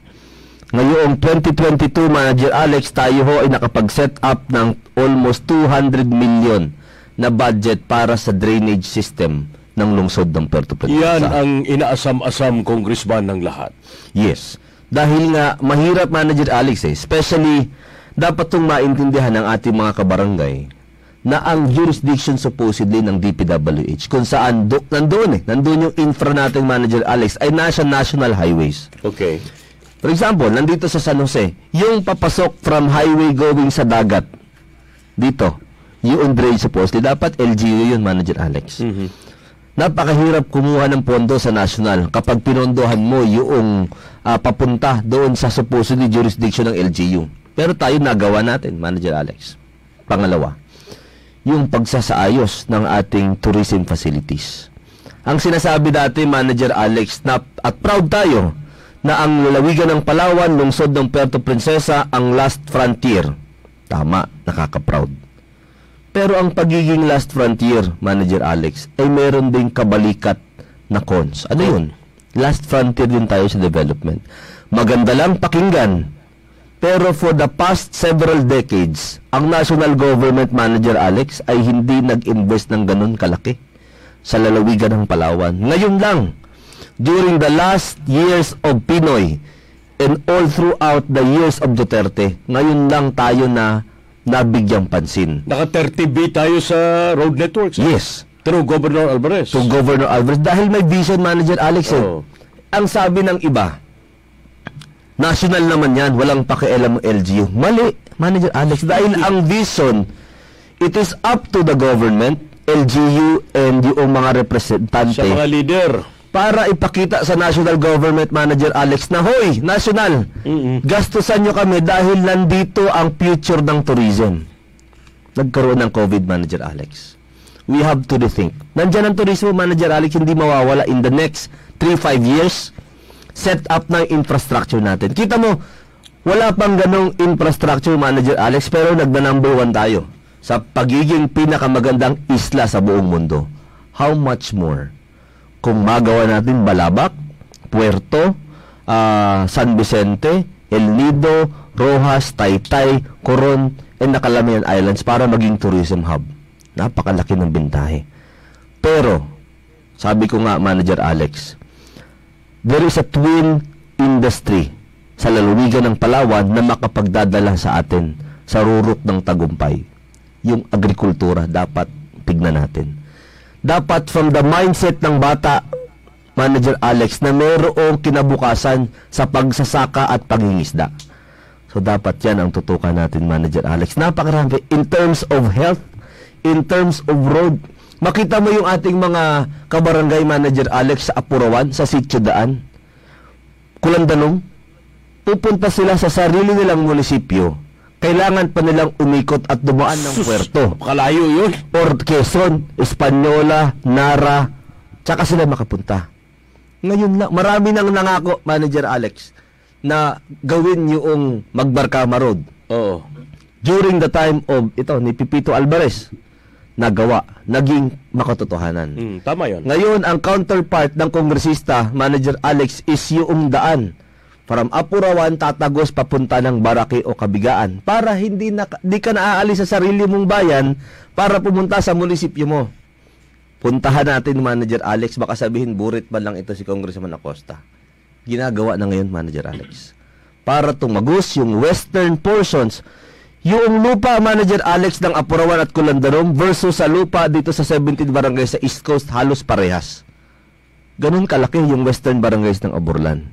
Ito lang ang isa sa mga munisipyo manager Alex sa Palawan na merong East Coast, merong West Coast. Iba wala eh. Rizal, wala. tama West. Coast lang yan. Oo. Quezon, West Grabe Coast lang yan. hawak. Nara, East Coast lang yan. Itong bayan ng Aburlan. At saka napakara... Na, nangihinayang ako, Manager Alex. Sa dalawang munisipyo, Norte Rojas, South Aburlan, ang Aburlan ang may pinakamalaking kinabukasan dahil walang bundok separating Aburlan from Puerto which is the center of all ng lalawigan ng Palawan. Sa Rojas, pagdating mo ng Marigon, puro bundok na Manager Alex, wala ka na mapagtamnan. Tama yun. Aburlan, napakala, napakalaki ng mga lupa, Manager Alex, na Kaya, pwedeng sakahin. kaya sa pamamagitan mo, Congressman Hill Acosta, Kabarangay Jr., kailangan mapaigting natin ang infrastructure sa Yes. Abulan. Halos naiwanan na siya eh. Can you imagine? Saan ba nanggaling ang bayan ng Nara? Sa Abulan. Saan ba nanggaling ang mga Quezon? yes. Eh ngayon parang naiwanan siya eh. Yun na nga, Manager At saka sa teritoryo mo yan, malaking pagkakataon. Pero alam mo, hindi kami makapaniwala nga sa Puerto Princesa ngayon, tuwing bumuhos ang ulan at mag-continue ang ulan, magsigi-sige ng dalawang oras, marami mga swimming pool ang nabubuo at water parks. Isa na dyan, dyan sa may Masway, oh. Sa may Ford. Oh, kaya nga, Ford water, ano, ah, water pool. Ka- kailan kaya natin matatapos yan, Congressman? Although, kung titingnan natin, kung magtrabaho sabay ang executive at ang kongresista natin, I think magkakaroon ito ng katuparan. Na, eh, oh, kahit sabihin natin, ipahuli na lang natin yung mga lubog din sa baha ng mga kabaranggayan. Alam mo, one time may mga tao kami rito, tawag sa akin, sir, hindi ako maka-duty. Bakit? May swimming pool ang bahay ko, sir. So, pero ang ang major infrastructure, pati diyan papuntang Malbar, doon sa Rizal, kulang talaga sa comprehensive master planning ang drainage natin, Congressman. Yes, Manager Alex, matagal ng problema ito. Dahil nga, ang paliwanag sa akin ng DPWH at ng city government ay merong building dito Mm. na nakapagtayo at na-block yung ah, Natural waterways. natural waterways para merong run-off ang tubig. So anong ginawa natin, Manager Alex? Tayo ho ay nagpanukala at ipinaglaban sa DPWH kahit na hindi ito teritoryo ng DPWH, Mm. Manager Alex, dahil ang jurisdiction ng DPWH dapat sa highway lang. na mabudgetan nila magbigay ng 200 million na ayuda sa lungsod ng Puerto Princesa sa pamamaraan ng infrastruktura na may, na drainage system para may labas, Manager Alex. Hindi po pwede dapat mag-usap yung national tsaka LGU. Eh. Hindi po pwede sa highway may drainage ka. Pero saan mo papadaanin? Hindi naman lalabas yun ng dagat. Second, yung ating cruise port terminal dito, Manager Alex, kung mak- makikita mo sa pagkakaisa, ginawa na. Ang problema, kapag hindi tayo tumingin sa kinabukasan, Manager Alex, mapupuno ang lungsod ng Puerto Princesa sa mga darating na mga panahon. Maganda, tapos na ho ang study na ginawa sa Viaduct dyan sa tawag mong Skyway Manager Alex. Mm-mm. Pero ho yan ay national. Ibig sabihin nasa kongresista para i-representa. Sa totoo lang, meron akong mga patunay niyan kasi may mga recorded, lahat ng interviews ko rito recorded. Eh. Yes. Kaya nung kumakandidatong mayor ngayon, isang kandidato, hindi si Mayor Byron. Sabi niya, magpatayo rin siya ng ospital. Sabi ko, please, kung sakaling manalo ka, pabibigyan ka ng mga tao, you have to walk your talk, ha? Yes. Sabi ko, recorded ito. Eh. Replay ko ito anytime. Pero, malagay ko ang malapit sa katotohanan itong sayo ang West uh, Philippine Medical Center kasi nasa natapos na sa level ng kamara eh. Tapos na sa ano ito, man, nasa appropriations At committee na, Manager Alex. sinabi ni Senator Bongo na good na ito, good na ito. Kaya nagpapasalamat. Balikan ko muna mga nagiginig sa atin. Mga butante mo ito eh. Ayon kay Jane Sotomayor, sabi niya, napakabuti po ng magtulong-tulong para matapos ang ospital na project mo, Kabarangay Junior. Sabi naman ni Boy Alex Villaber, sana magkatotoo na magkaroon ng ospital ang Puerto Princesa dahil maraming eh, matutulungan. Si Abilan Drummond, I support you kung Hill na magkaroon ng ospital dito sa atin. Ima Salameda, isang malaking source of income yan pag naipasa ang tungkol naman sa agrikultura. Uh, si Ravin Chico, sabi niya, pagyamanin pa natin po natin, Agriculture Kabarangay Hill. Si Irene Cabrent, si Jen Lee, kilala ko ito, Herrera, RL Sibier Perez, si Annabel Lagrada, Good morning, solid kabarangay here. Michelle Ricasa Acosta. Ah, siguro misis ko yan, girlfriend, ko. girlfriend mo siguro ito. Sabrina Gonzales, uh, Alex po ang Kong Hill. Alfredo Mondragon, good morning. Good morning, Kap. Uh, Director Sally Bustillo ng PEDCO. Ding Daig, Palawan, good morning Kong Hill.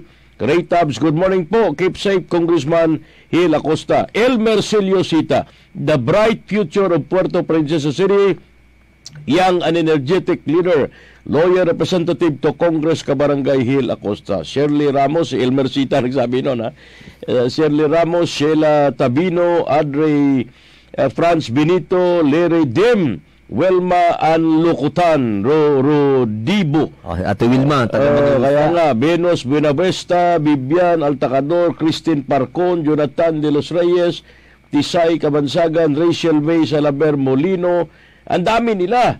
Benz Mahilom Disaykan, Jubert Mendoza, Lorena Jane Bangkalren, at uh, pati si Paul Wano Likwanan, abutante rin ng Puerto Princesa. Okay. Salamat po. Mga kababayan, I hope uh, if Congressman uh, Hill Cabarangay Acosta Jr. will accommodate this question, it's okay. Pero if not, it's okay rin. Si Governor si Chavez Alvarez is graduating sa kanyang third term sa noon time of June 30, 2022. But now he is running for congressman sa 2nd District ng Palawan. Kung magkataon, nagiging close working partner mo siya when nandoon ka as PIO at sa kanyang second term as governor. Ngayon, kung magkataon, magiging colleagues mo siya sa Kamara de Representantes. What do you think of Governor Jose Chavez Alvarez becoming congressman of second district of Palawan at sigurado makatrabaho mo siya kung mat, kung magkaroon ng ng tinatawag nating uh, patuloy na paglilingkod. Kasi ang taglay ng PPP ngayon according to board member Mamenta pinalitan na ito. May may ano na may parang amendment na sa title na Partido Pagbabago ng Palawan ngayon Partido Progreso ng Palawan. What do you think of our governor? To be your partner na naman. Kung matuloy at pagbibigyan siya ng mga kababayan natin at manalo bilang kongresista ng segundo distrito. Manager Alex, ah, bilang isang naging trabahador sa provincial capital, marami akong natutunan sa ating gobernador. Unang-una ay ang hindi ko makalimutan, Manager Alex, na first lesson ko bilang isang ah, empleyado, Manager Alex, sa kanya mismo. Sabi niya sa akin, Congre- ah, Attorney Hill, Attorney Hill ang tawag sa akin yan, Manager Alex eh. Mm. Minsan kasi ako na late sa meeting namin, Manager Alex. Alas 6 ng umaga yun, Manager Alex ha. Sabi niya sa akin, Attorney Hill, anong oras ka ba nagigising? Sabi ko, sir, alas 6. Sabi niya, hindi po pwede. Dapat sa katulad mong trabahador sa gobyerno at bata pa, dapat 5.30 gising ka na. Correct yan. At nakita ko ang diferensya, Manager Alex. At sa si Governor Alvarez addict sa trabaho. Manager Alex, gigising ng 5:30 al- gigising ng alas 4, uuwi ng galing sa Kapitolyo alas 8, alas 7 ng mahahawa ka sa Grabe, pagiging workaholic niya. Mm. Kung siya ang magiging pipiliin na representante ng ikalawang distrito ng lalawigan ng Palawan, napakaswerte. Bakit? One of the biggest uh, changes, Manager Alex, pagdating mo ho kasi sa Kamara de Representantes, importante kung sino yung kilala mo eh. Correct. Dahil itong mga mamang ito, na mga distrito, sila yung mga siga, Manager Alex, sa kanilang lugar. There is a six-month lull time para makausap mo sila. Pero yung gobernador natin, hindi, kilala niya na lahat eh. Mm. Kilala siya ng lahat at kilala niya lahat. Para mas magandang irepresenta. At pinakikinggan. Dahil gobernador ito eh. Oo. Ah, kaka-graduate lamang na gobernador. So sa aking palagay, Manager Alex, knowing him as a person, as a governor, and having worked for him, definitely, ah, kung manalo si Governor Alvarez, napala- napakalaking bintahe rin para sa ikalawang distrito ng lalawigan ng Palawan. Okay. Now, uh, ayon kay Kelly Hermosa, marami pang magagawa si Kong Hill. Nakikita naman po natin na hindi tumitigil sa pagsiservisyo. Nawaan kasi ni Governor Alvarez. Uh, Victorino Paduga, salamat Kong Hill sa mga natapos na project at mga darating pa na mga magagawa na project sa Puerto Princesa at Bayan ng Aburlan. Glinma, good morning Congressman Hill, God bless. Director Nancy Permalo ng PEDCO, good morning Chairman. Ako yung gina good morning niya. Bobby Parangi, good morning po Kong Hill. sikap. Hansel uh, Hermogenes, salamat po uh, sa payo kabarangay maging uh, maagap sa buhay. Tama ito. Now, anong masasabi mo ngayon? Kasi ang nangyayari, millennial ka eh. Yes. Kaya nga mahal na mahal ka ng mga batanon, pero hindi na nga hulugan yan na kailan pantay-pantay pati sa may mga edad, no? That- Sabi nila sa may mga gurang-gurang nating mga ka- kababayan. Anong masasabi mo sa mga, lalo na ngayon, napakahirap ng edukasyon, Kong Hill? Importante ito siguro kasi priority ito ni maging ni Governor GCA, priority, priority niya talagang kaligtasan, kalusugan at edukasyon. Napakahirap ngayon because of this uh, no face-to-face, blended learning, uh, ab- na, na, na new normal, marami nag-abnormal ang pag-iisip sa kalagayan natin. Meron ka bang uh, batas o meron ka bang iniisip na para kahit papano itaguyod pa rin natin ang edukasyon sa future na mga kabataan? Kasi ikaw, ako, lahat tayo produkto ng edukasyon na binigay sa atin. Manager Alex, kahit wala pa ho yung COVID-19, Mm-mm. tayo ho ay may programa. Parte ng ibinibigay sa atin ng national government ay yung ayuda. Remember, Manager Alex, nagkaroon ng free tuition eh. Sa lahat ng mga state universities. But, Manager Alex, yung tuition ng mga bata is only a part ng edukasyon. Paano yung uniform nung araw? Paano yung ah, kanilang pagstayan? Paano yung pagkain? Napakagastos pa Ang rin. baon. Baon. Eh, para- ngayon, ngayon may load na. Load, Yes. sama Ako, load.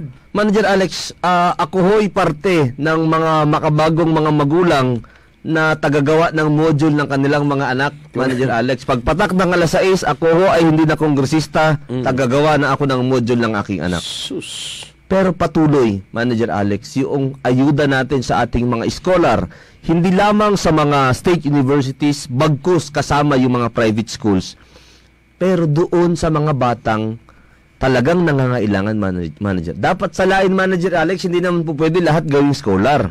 'Di ba? Yung nangangailangan talaga. Yung mga mga bata na walang pambili ng cellphone, walang pambili talaga, hindi maka, hindi nga makapunta ng pamasahe manager Alex. Correct. Yan yung tinutulungan natin. Very good. Sa magandang pag-allocate manager Alex, kung hindi ako magkakamali, meron tayong existing na 1,500 na mga scholar. Mm-mm. At pag naging scholar ka ng programa ni Congressman Acosta, ikaw, wag ka lang magbagsak, Manager Alex. Correct. Ikaw ho, pagka, hanggang gumraduate ka, in a certain number of years, ikaw ay dire-diretso makakatanggap kada semestre ng programa ni Congressman ng gobyerno through CHED.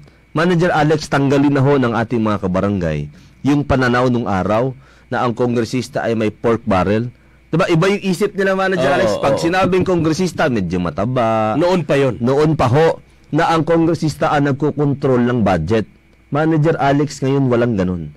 Lahat ng proyekto ay nandoon sa line agencies Mm-mm. na kay DSWD, Doon tumadaan lahat. na kay DOH. Tayo ho, ang ating, tayo ay nagigiya lamang. Hoy DSWD, hoy DOH, ito baka po pwede mong tulungan. Yan lang ang ginagawa natin. Okay. Ah, Manager Alex. Mga kababayan, si Betsa Morta Alagaw, Saldivia, good morning po kong Hill, Magi Lacanilaw. Yung mga nasa laylayan po ang priority, lalo na po ngayon, online ang schooling, yung iba need po ng laptop or cellphone. Yan ang sinasabi ni Congressman. Pero kailangan magiging consistent tayo at hindi tayo magiging liguyan sa pag-aaral. Si former Mayor Mami Lucy Di Maala, keep up the good work for Puerto and Aburlan, Kong Hill. Nako, sa buhos na mga nakikita ko ngayon sa buhos ng mga tao nanonood sa atin at nakikinig all over Puerto at Aburlan at all over uh, the province of Palawan daw mahirap magduda na ikaw ay magpapatuloy. Ang tawag natin dyan in the next 19 Congress. Yes, the 19th Okay. Congress. Pero ang striking average natin in a scale of 1 to 10 in terms of legislation at sa trabaho natin, uh, of course, inamin naman kanina ni Kung Hil Acosta na may gusto pa siyang gawin. Marami pa. Kasi sa totoo lang, ang public service, parang edukasyon ito, it's a never-ending process. Yes. Basta kaya pa ng katawan mo, kaya pa ng pag-iisip mo, at kaya mo pang maglingkod ay walang tigil ito. Of course, ang classic example dyan ay si Governor Alvarez. So, ano nakikita mo, Kong Hill? Pag-ikot mo ngayon, maraming mga tao, kasi mahiya ka na mag-ikot kung wala ka nagawa eh, di ba? Yes. Mahiya ka talaga mag, mag-ikot kung maraming hindi ka nagawa. So ngayon, dahil umuulan ang proyekto mo, bumubuhos ang suporta ng mga tao, anong nararamdaman mo uh, in terms of strength sa hindi natin maiwasan kasi kandidato ka ngayon. Pag sinabing kandidato ka, ang lahat ng yan ay pag sinabing kandidato ka, hindi ka pwede mangampante, hindi ka pwede matulog sa pansitan. Baka, at saka ang kalaban natin, kilalang tao. So what do you think of your strength na yayakapin pa rin ng mga taga Palawan, Puerto Princesa at Aburlan ang iyong patuloy na adhikain at paglilingkod sa kanila parang magpatuloy ka sa ika-19 Congress sa Kamara de Representantes. Manager Alex sa pag-iikot ko. Although ako nakukulangan pa eh doon sa ating nagawa dahil nga dito sa pandemya. Sa pag-iikot ko sa mga barangay, Manager Alex, maganda naman ang ating ah, response dahil nga natutukan natin Manager Alex na bumaba sa 66 na barangay sa lungsod, 19 sa Aburlan, makita kung ano ang problema. Natapos na ho natin yung mga proyektong infrastruktura para sa barangay.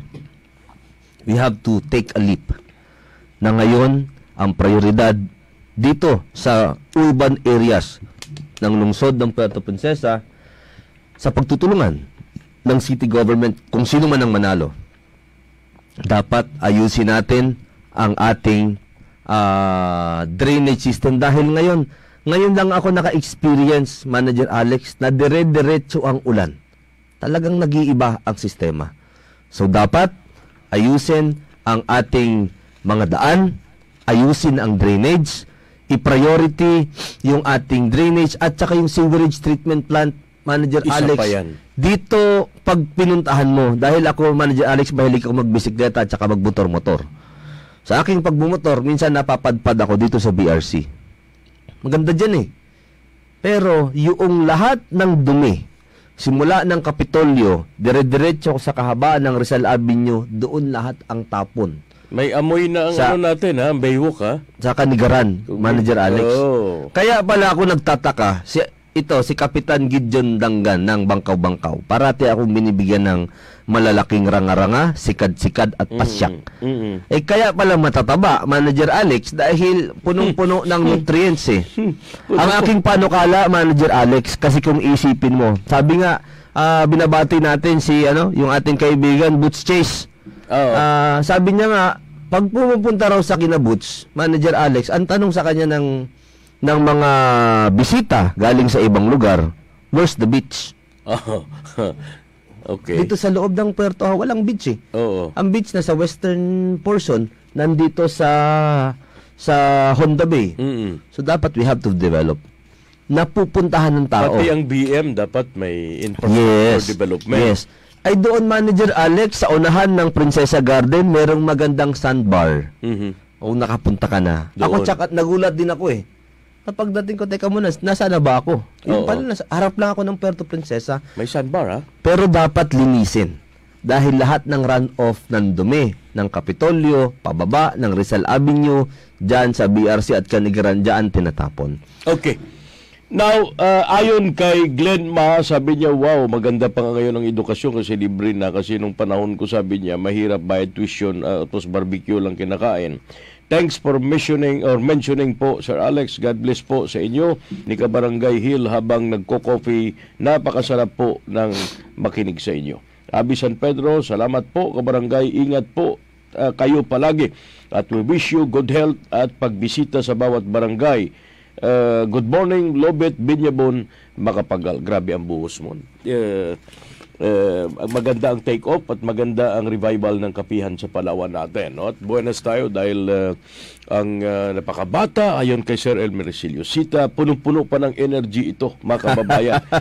Anti-green, sir, tama yan. Kung walang magsasaka, gutom tayo, mabuhay mga farmers, basta ang gulay, ipang pahaba ng buhay si Auntie Green ito. Magandang umaga daw at uh, Good morning, Auntie. uh, mabuhay si Kong Hill Acosta. Now anyway, hindi na ako magtanong tungkol sa politika. Marami akong naririnig kung ano mga balasa ng baraha, pero hindi ako mag hindi ako mag uh, magduel diyan kasi kung ano ang sinasabi ng mga incumbent officials natin, we take it as official statements. Yeah. Mahirap magpatol sa chismis, Yes. mahirap magpatol sa kutso-kutso. Kasi eh, kung pakinggan mo lang ang sinasabi ng mga kabarangay, merong ganitong balasa, merong ganitong dikolores, sabi ko, wait, hindi naman tayo bago sa politika para ipatulan natin yan. Bahala na, basta mahalaga, sinasabi natin sa taga Puerto Princesa, kasama na dyan sa Aburlan. Kung sino ang sa tingin nyo ang makapagbigay ng kaayadan at patuloy na kaayadan sa mga kasibanwa natin, doon tayo. Huwag natin isipin yung mga pansamantalang tulong, bigyan ka dito, bigyan ka doon, pagkatapos kalimutan ka na lang, kawawa ang taong bayan.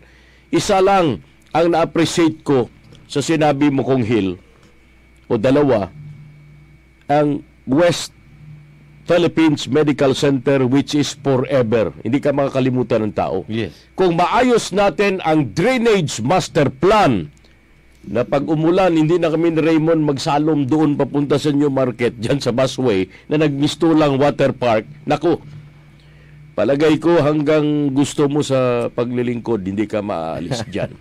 Now, lumagpas na tayo sa isang oras pero bibigyan kita ng pagkakataon, Congressman Attorney Hill Cabarangay Acosta Jr., nakausapin mo ngayon ang mga mamamayan ng Puerto Princesa, baka may hindi ako natanong, may gusto kang sabihin, kasama na dyan ang teritoryo mo sa bayan ng Aburlan. Mga kababayan, ang ating kongresista sa 3rd District of Palawan, Attorney Hill Cabarangay Acosta Jr. Sa atang mga kasimanwa, mayad nga timprano, ang indong kongresista ay patuloy po sa pagtatrabaho dahil ah, Manager Alex, balik na naman ho ang session.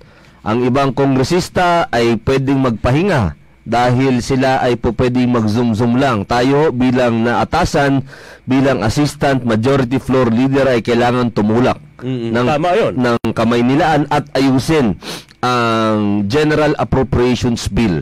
Yan ho ang kung hindi ang pinaka-importante, one of the most important legislation ng isang kongresista sa bawat taon. Ito ho ang nagsasalamin ng budget ng buong bansang Pilipinas. Ang ating mga paghihirap na irepresenta ang ating distrito ay nandito. Huwag ho kayong mag-alala at ang usually Manager Alex ang isang kongresista ay allocated ng 1 billion pesos. Pero ho dahil sa pagsisipag ng inyong mga kongresista sa lalawigan ng Palawan ay kung hindi ako magkakamali ang pinakamababa sa amin 2.3 billion na infrastructure projects. Malaking, malaking bagay. Malaking bagay. Para sa distrito. But, ang aking panawagan, Manager Alec, sa atong mga kasimanwa, sa atong mga gurang-gurang, sa atong mga tangay, sa atong mga parente, kung arap pa ka mo na ka-baksin, mapabaksin ka mo ron. Correct. Sa pa yan. Di ka murog paret nga kamo ma- may mong zombie or kamo mapapatay after two years. Kami hindi man nagsumbi. Ako, Manager Alex, hybrid. Ang naiturok ko sa akin, one dose of AstraZeneca at nung ako ay nagpatungo sa Estados Unidos, natusukan Ah. ako, Manager Alex, ng Janssen. Buhay pa rin ho si Congressman kombinasyon kami, ano eh, kami ho, sa Inubak lahat dito. Oo. Pero yung Janssen kasi, Manager Alex, dapat one dose lang yun eh. Ayun. Natira pa ako ng AstraZeneca. Eh, buhay pa ho. Isa lang, Manager Alex, ang side effect. Oo. Tumaba lang tayo ng konti. Kami rin, nagpalakain. Oo, dahil nandun ka lang sa bahay, Manager Kaya nga, Alex. eh. nagpalakain. So, maging matatag ho tayo, hindi na ho talaga maibabalik yung dating normal. We have to live with COVID-19, Manager Alex. At itry natin sa mga susunod na panahon na patuloy ang buhay na nandyan ang COVID-19. Matamang salamat, maraming salamat sa oportunidad na makabalik sa first ever na kapihan ulit. Manager Alex, mabuhay ho ang lungsod ng Puerto Princesa, ang munisipyo ng Aburlan at pabuhay ang lalawigan ng Palawan. Maraming nagmamahal sa iyo, Kung Hill, kasi sabi ni Abi San Pedro, napakabuti mong tao daw at maraming nagmamahal sa iyo. Si Jose Arnedo naman, mabuhay, Congressman Hill, Acosta Jr., napakasipag, daming proyekto, daming natulungan, at of course yan ay resulta ng paglilingkod natin. Mga kababayan, ang kapihan sa Palawan po ay nagpapasalamat sa araw na ito sa ating kongresista, Attorney Hill Acosta Cabarangay Jr. dahil kahit ako constituent niya because I am a registered voter of San Pedro, Puerto Princesa City. I-announce ko na lang sa public agenda program kung sinong kasunod na bisita natin. Para sa araw na ito, mag-amlig, ingat tayo dahil masama ang Panahon. panahon. Mabuhay po ang lahat at this is your kapihan sa Palawan. Magandang umaga po para sa inyong lahat. Mula sa RMN News and Public Affairs, inihahandog ng Radyo Mo Nationwide, Palawan, ang programa Kapihan sa Palawan. Matalinong pagtalakay sa mga isyo at usaping kinasasangkutan ng mamamayan. Mga balitang gumawa ng ingay. Sa loob at labas ng lalawigan ng Palawan. Pag-uusapan, isa-isang hihimayin at bibigyang Tatak RMN Santaon Plus Gold. Mas pinalagas, mas pinatibay. Samsung siya 45 kining akong kilid nagsigig sakit. Tagak magugko sa agdanan. Sakit gyud kayo bangon. Unya up ko. Eto naapod ko hugaw bitaw nga wa daw kagawas ninginom ko og Santon Plus Gold mag one month na gyud. Sa pagkatinuod okay gid kaong pamati ron. Salamat Santon Plus Gold. Kaya ikaw, subukan mo rin ang bisa ng Santaon Plus Gold. Mabibili sa mga butika. Para sa epektibo nga